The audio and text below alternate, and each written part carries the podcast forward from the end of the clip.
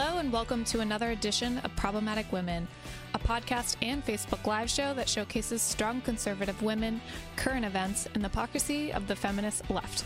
My name is Kelsey Harkness, and I'm a senior news producer with The Daily Signal. I'm Jenny Malcivano, a contributor to The Daily Signal.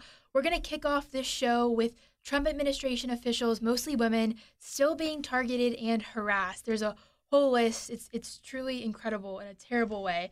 I'm sure a lot of you saw last weekend, Congresswoman Maxine Waters was calling for Trump administration officials to be harassed in their private lives, in public spaces. Nancy Pelosi got mad, Kelsey, but ultimately blamed the situation on Donald Trump.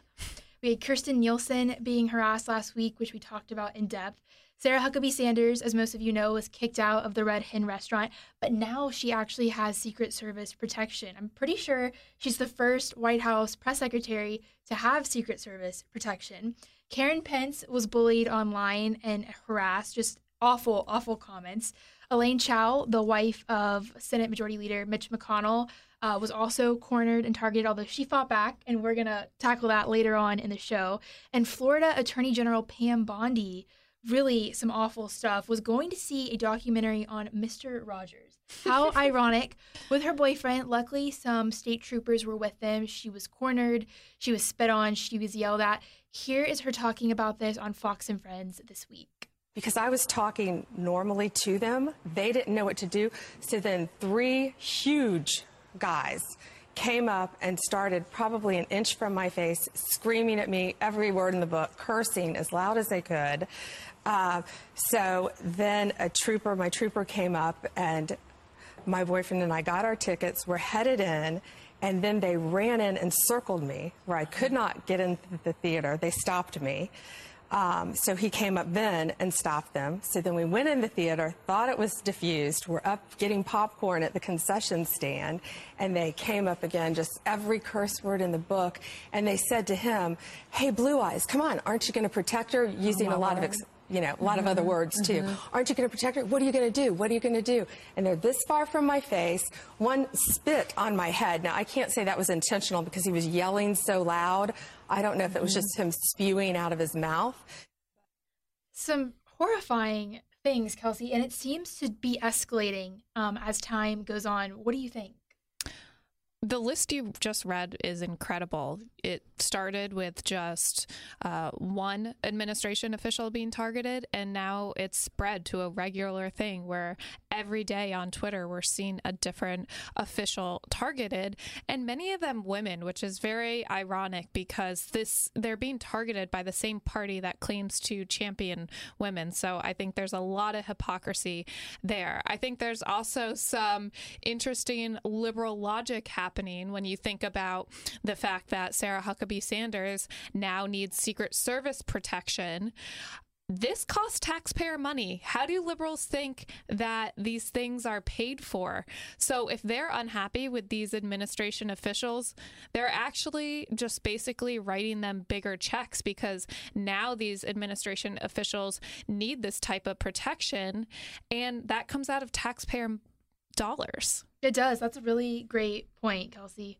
Glad that you brought that up. Yeah. And then another thing I wanted to talk about in regards to the targeting, Sarah Huckabee Sanders kicked out of a restaurant, which is really, I think signals a scary time for America where you can't even eat in peace.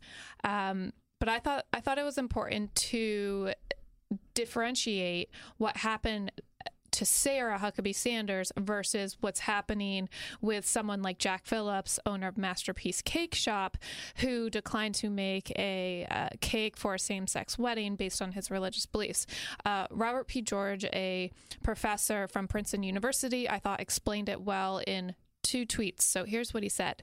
"If you want to apologize, even roughly, or if you want to analyze, even roughly, the Red Hen to Masterpiece Cake Shop, Sarah Sanders has to ask Red Hen to create custom food items for a celebration, perhaps at her church, of the zero-tolerance policy, and the Red Hen has to be willing to serve her on its premises, sell her off-the-shelf food items that she can use at any event she likes and provide custom-designed food for her birthday parties, holiday celebrations, and any other events that Red Hen's owners don't object to on moral grounds. So what he's saying is the big difference between these two situations is in the case of Jack Phillips, he's objecting to a certain event, to what he believes is the celebration of a certain religious event, versus Sarah Huckabee Sanders wasn't able to get served at all at the Red Hen.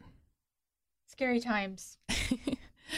All right. Well, that's not the end of all this crazy harassment and targeting of public officials.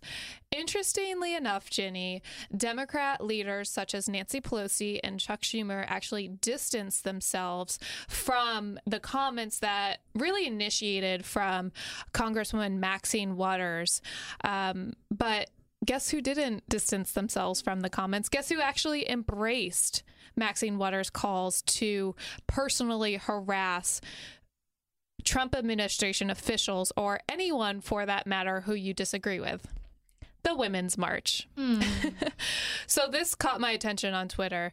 While a lot of the Democratic Party was distancing themselves, the Women's March came out and tweeted at Rep. Maxine Waters, "You have a whole movement behind you. Women have your back, and women don't back down." So I think this is another interesting case that shows the true colors of the Women's March organization. There were so many women who supported the Women's March, went out, wore their pink you-know-what hats, and I just I've had this hunch all along that they don't actually know what they're marching for. They don't actually know. They're not following what this organization is actually supporting and actually calling on. And in this case, they're calling on they're calling for the targeted harassment of Trump administration officials, many of them women. So it's obviously hypocritical. And I really hope that women who have supported the Women's March in the past maybe question this, maybe put some pressure on them to not encourage the targeted harassment of people who you disagree with. But it seems like the leaders of the Women's March, Linda Sarsour and Mallory Thomas, are not planning on backing down. And while I'm on the topic of these two, I just want to mention a little side note that over the weekend, they also came out with some very anti-Semitic statements and said that Israel doesn't really have the right to exist. So here's what Tamika Mallory, one of the co-founders of the Women's March, said about the founding of Israel as a nation. These comments were published on forward.com. "When you go into someone's home and you need a place to stay, you ask, can I come into your home and can I stay here and can we peacefully coexist? You don't walk into someone else's home needing a place. It's clearly you needed a place to go." Cool, we get that. I hear that. But you don't show up to somebody's home needing a place to stay and decide that you're going to throw them out and hurt the people who are on that land, and to kill, steal, and do whatever it is you're going to do to take that land. That to me is unfair. It's a human rights crime. So she called the founding of Israel a human rights crime. And her comments were only to be outdone by her partner in crime, Linda Sarsour. "I'm an organizer, an activist. I engage in civil disobedience like 20 times a year. In fact, the Women's March and our partners are organizing the largest women's civil disobedience this Thursday about ending family separation and ending family detention. And Dr. Martin Luther King warned us about people like Chuck Schumer. He said it wasn't the Ku Klux Klan and the white citizen counselors who are the obstacles towards justice. It was the people calling for, quote, civility, and people that were telling us when to protest, at what time, and how to protest. And I need to let people know that when we talk about civility, it is not civil to rip babies from their mothers. It is not civil to break up Muslim families. It is not civil to take away health care from millions of Americans. So you want to talk to me about civility? Let's make sure that we're engaging in justice, ensuring that every American has access to things like health care and housing, that there is no poverty in America, and that children are with their mothers." Well, I agree with you that they don't seem to really know what they're marching for, but it certainly seems to be against Trump and Israel. They should just rebrand themselves as the anti-Trump march. And then I think that people, women like you and I, would have a lot less beef with them because they would actually be representing what they claim to represent. Instead, they claim to represent women, which I think is really unfair to a lot of us. It is. Completely agree. So celebrities are still virtue signaling. Not a surprise, but a huge group of them went down to visit the border in Texas. What they were doing is they're protesting the child separation. But what I noticed is a lot of them, like Amber Heard and Joshua Jackson, they were holding up signs that had remarks about the Holocaust. And we talked about this last week, that it can be really dangerous to compare everything you don't like to Nazism, to the Holocaust. It's a slippery slope, and I don't think it's always a great idea to do. Now, on another note, what celebrities are doing, I'm sure a lot of you remember Melania Trump's infamous I don't really care, do you jacket, which I'll be honest, puzzling why she wore that. But clearly, I mean, I think you would, clearly it was not aimed toward the children. I think it was aimed toward the media.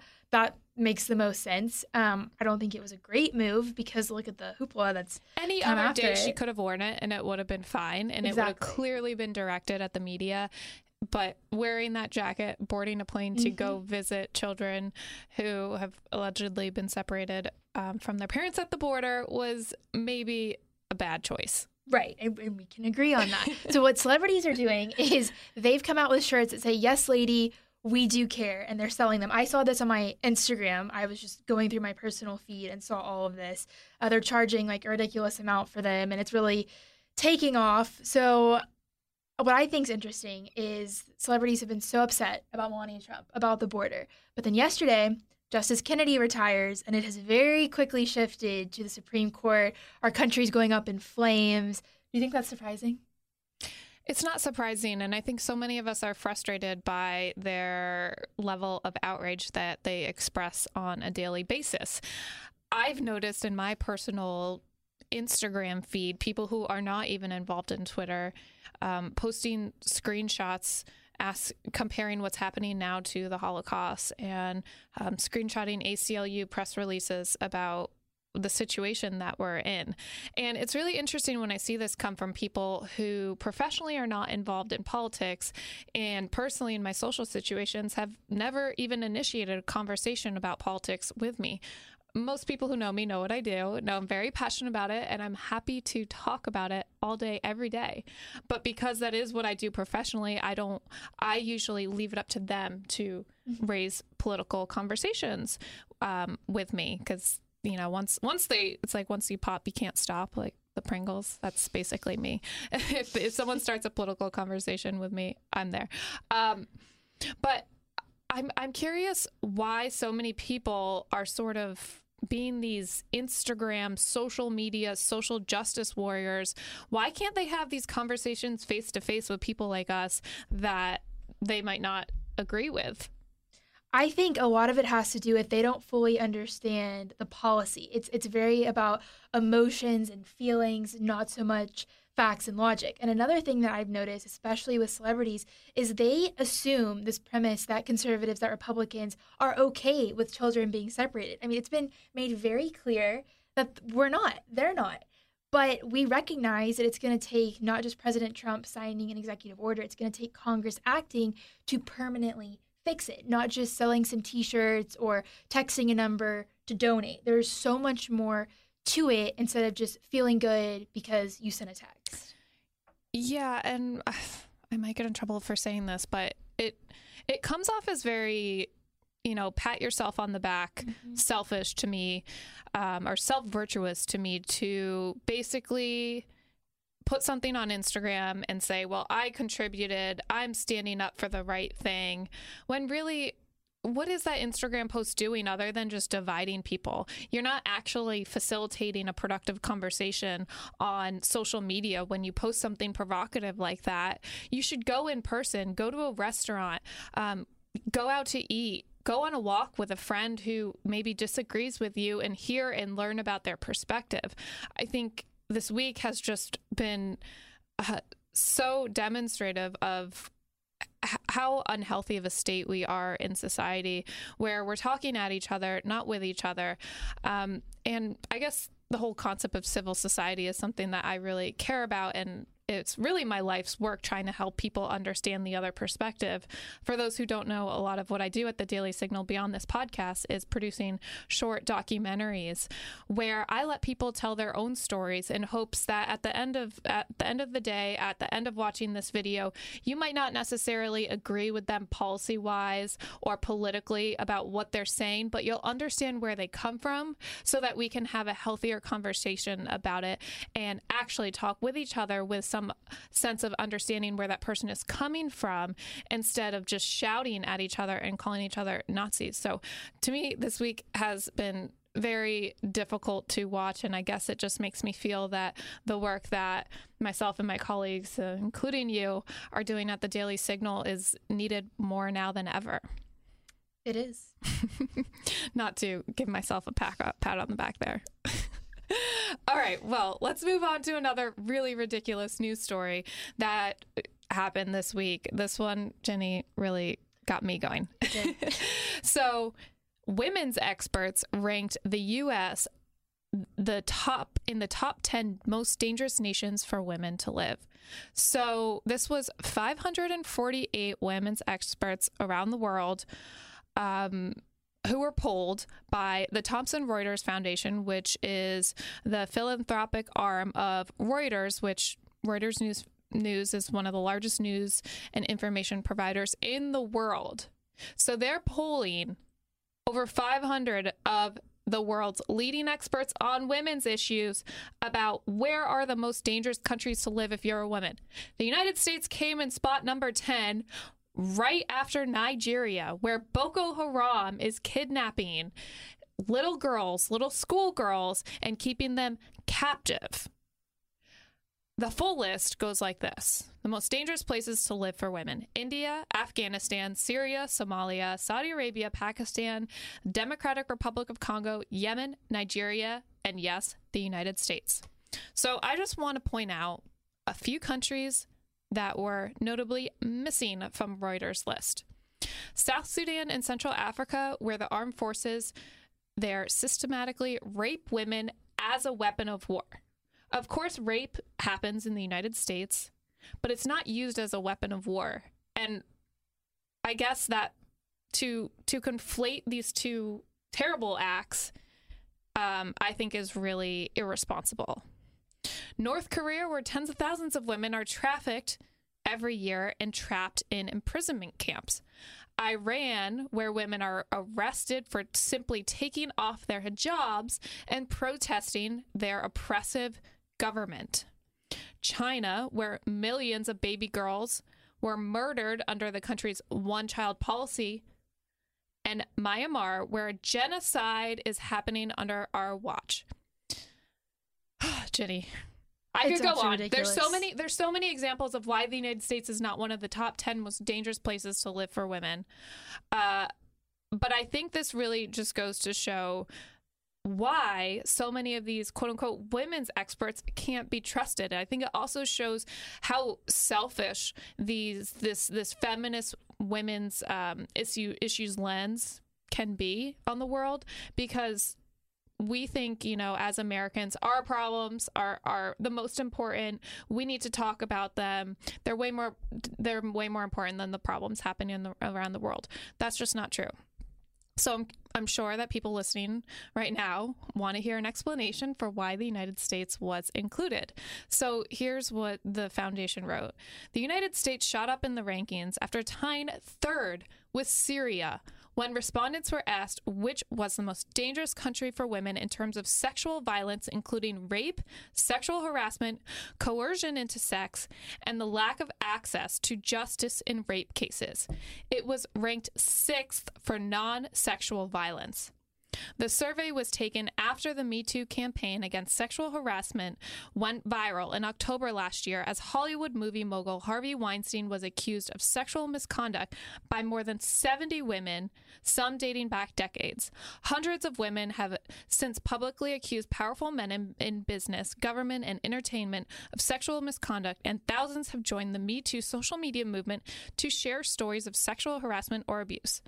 Jenny, what do you think that a woman, say, in Congo or the Central African Republic would say in response to the United States being labeled as a more dangerous country to live than somewhere like South Sudan? I think that any of those women would be so grateful to get to live in this country. I mean, it truly is the greatest country in the world, the most powerful country. Look at our economic opportunity in general, the freedoms we have that we really take for granted, and a lot of your work highlights this. So it's kind of appalling to look at this because women in this country have more opportunity than most of the other countries on this list combined.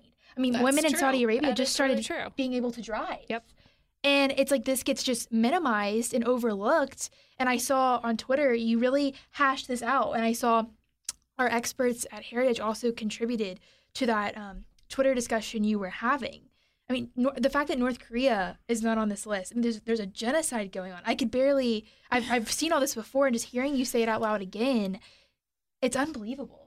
The United States is so great to live that we have a massive border crisis that no one can figure out how to solve. We have more refugees wanting to come into the country than we can handle. I mean, I find this incredibly ignorant, incredibly insulting to women who are facing violence in their countries.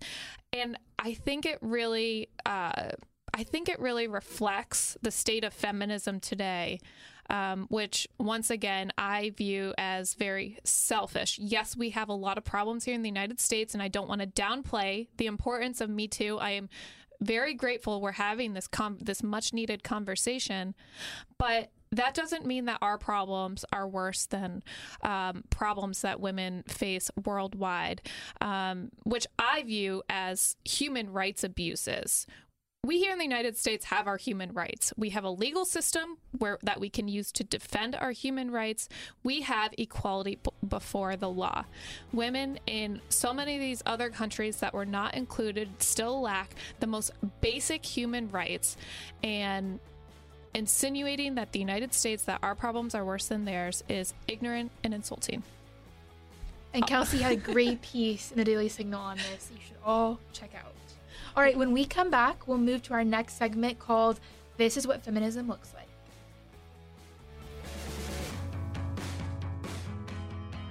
If you like this podcast, consider subscribing to the Daily Signal podcast. This podcast gives you a daily rundown of the day's leading headlines, provides commentary on what's important, and often invites Daily Signal news reporters or Heritage Foundation scholars to comment on the policy debates playing out in America today. Search for it on iTunes, SoundCloud, or wherever you get your podcasts by typing in The Daily Signal Podcast. And we're back with This Is What Feminism Looks Like, a segment where we hold up positive examples of feminism today. Now, we briefly mentioned this in our introduction, but Elaine Chao, she's the Secretary of Transportation. She also worked under the Bush 43 administration, and she's the wife of Senate Majority Leader Mitch McConnell. They were confronted after an event, after hours, by an angry group of protesters who were harassing them, and Elaine Chao really confronted them. In fact, her own security was trying to be a barrier in between Elaine Chao and these protesters. They were playing the sounds of children crying. They were yelling at her husband. And she, to her credit, was saying, leave him alone. Like, this is a very complicated issue and whatnot. It was very interesting. Listen to this clip. You know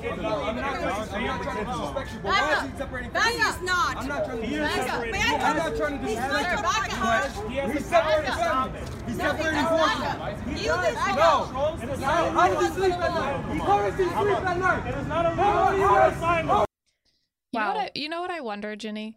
Where were these protesters when liberal activists and Democratic politicians we're trying to shut down Bethany Christian Services, an agency that facilitates adoption and foster care for children? It's a great question. They weren't around. I mean, we see this all the time. They like to see Republicans as the enemy, Trump as the enemy, and this feeds right into it. Now, protesting and assembly is great. They're protected. As Americans, we're allowed to do that. We're a democracy. But I think, Kelsey, that there's a very clear line. And when you start to cross it, and when you have the kind of inflammatory rhetoric that people like Maxine Waters are spewing, it can get dangerous. We've already seen it get dangerous last June when Steve Scalise and other congressmen were shot on a baseball field. By a miracle, no one was killed. So it very quickly can become dangerous if people who maybe aren't stable feel like they need to do something. So cornering these people like this after hours, after a private event, is crossing a line.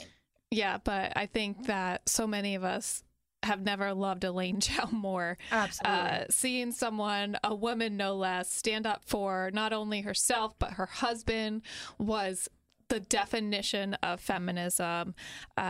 She stuck it to them. And you could see the passion and anger in her eyes. And I think it's a tough question.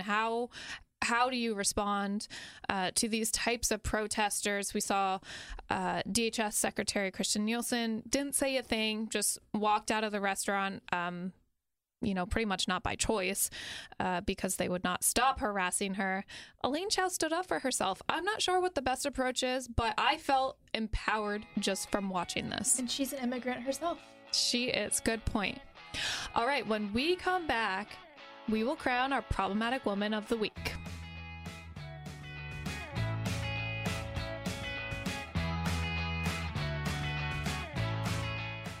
And we're back with Problematic Women. It is time to crown our Problematic Woman of the Week.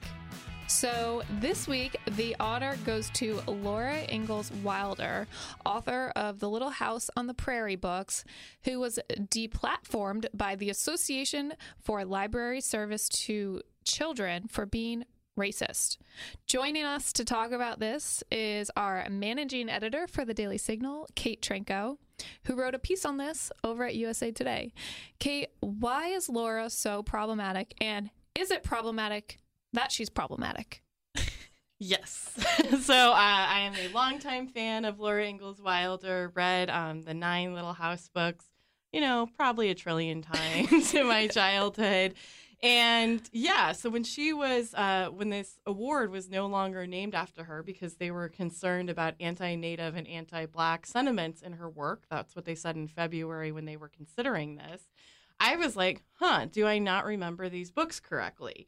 And so I had the fun of getting to reread parts of the Little House on the Prairie books. And that's awesome. It was great. It was my best life. I highly recommend it. Simpler time without the internet or Snapchat. But anyway, yes, there are some problematic elements. Laura Ingalls Wilder wrote these books in the 1930s before the Civil Rights era. And she also wrote them in the context of, you have to remember, and I am not an expert on American, Native American relationships and who was right in all these instances. But at the time, settlers like her family sometimes were subject to violence by Native Americans. That was a real part of life for people out on the frontier. Obviously, Native Americans have their own perspective on violence, but I think that's very crucial context. All this being said, I think that what this shows is this library association is not good at reading. If you actually dive into the books, there is a character who says something along the lines of, the only good Indian is a dead Indian. And immediately after that, Laura's father, who is seen as a great character in the books, makes a comment along the lines of, well, maybe if the Indians, the Native Americans, weren't forced to move west all the time, they would be a bit more peaceable. He's pointing out that perspective right away. Another line that got a lot of controversy was Wilder wrote, there were no people there. There were only Indians, describing the prairie. That's a line she wrote. I believe the book was published in 1935. In 1952, a concerned parent wrote into Wilder's editor and said, hey, aren't Indians people, essentially? The editor forwarded on to Wilder, who wrote back and said, she agreed to change the line to, there were no settlers there, And she said that was a stupid blunder. Of course, Indians are people. I'm paraphrasing, but it was very close to that. So she was not some racist woman.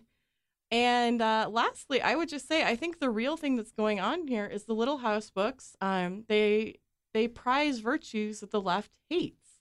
They encourage hard work. They encourage self-reliance. They talk about the pioneering spirit of Americans. They talk about, settling the frontier. But most of all, hard work, self-reliance, don't depend on the government. And these are virtues that are there probably in part because Laura Ingalls Wilder's daughter, Rose Wilder Lane, was a big libertarian. But these were also things that obviously Laura Ingalls Wilder thought were true to her family's story. So I'm not surprised to see the left trying to take down these books. Something interesting I found in your USA Today piece about this story was you argued that this instance will have implications for even more recent bodies of art and bodies of work. Can you explain your thinking there? Yeah, well, I noted, and this has been kind of amusing to me as someone who wasn't allowed to see Friends growing up, that Friends, which, you know, my parents saw as essentially the spawn of Satan and encouraging all sorts of bad behavior, is now seen as not woke enough. It's not respectful enough of LGBT rights. We're seeing the same thing happen. I guess Sex and the City just had the 20th anniversary of the first episode, and people wrote think pieces saying that Sex and the City is problematic, which I would actually agree that both these shows are problematic, but I think for very different reasons. But I think that what we're seeing on the left, and I should note that the librarians were very careful to say they do still, they are okay with people reading Laura Ingalls Wilder. They're not trying to say you shouldn't read her. Just that she doesn't deserve to have an award named after her. Right. But I think that the left keeps trying to, like, just eliminate these things that they don't like. If something is problematic, the answer is not to critically approach it or to consider the context of the times. It's just eliminate it. And that's very scary. I mean, that's really encouraging the opposite of thought independence. I guess it's the same thing that we're seeing happening in regards to statues and civil rights monuments and so forth. It's the erasing of history because of one problematic thing about a person versus looking at that person as a whole in the context of the time that they were living in.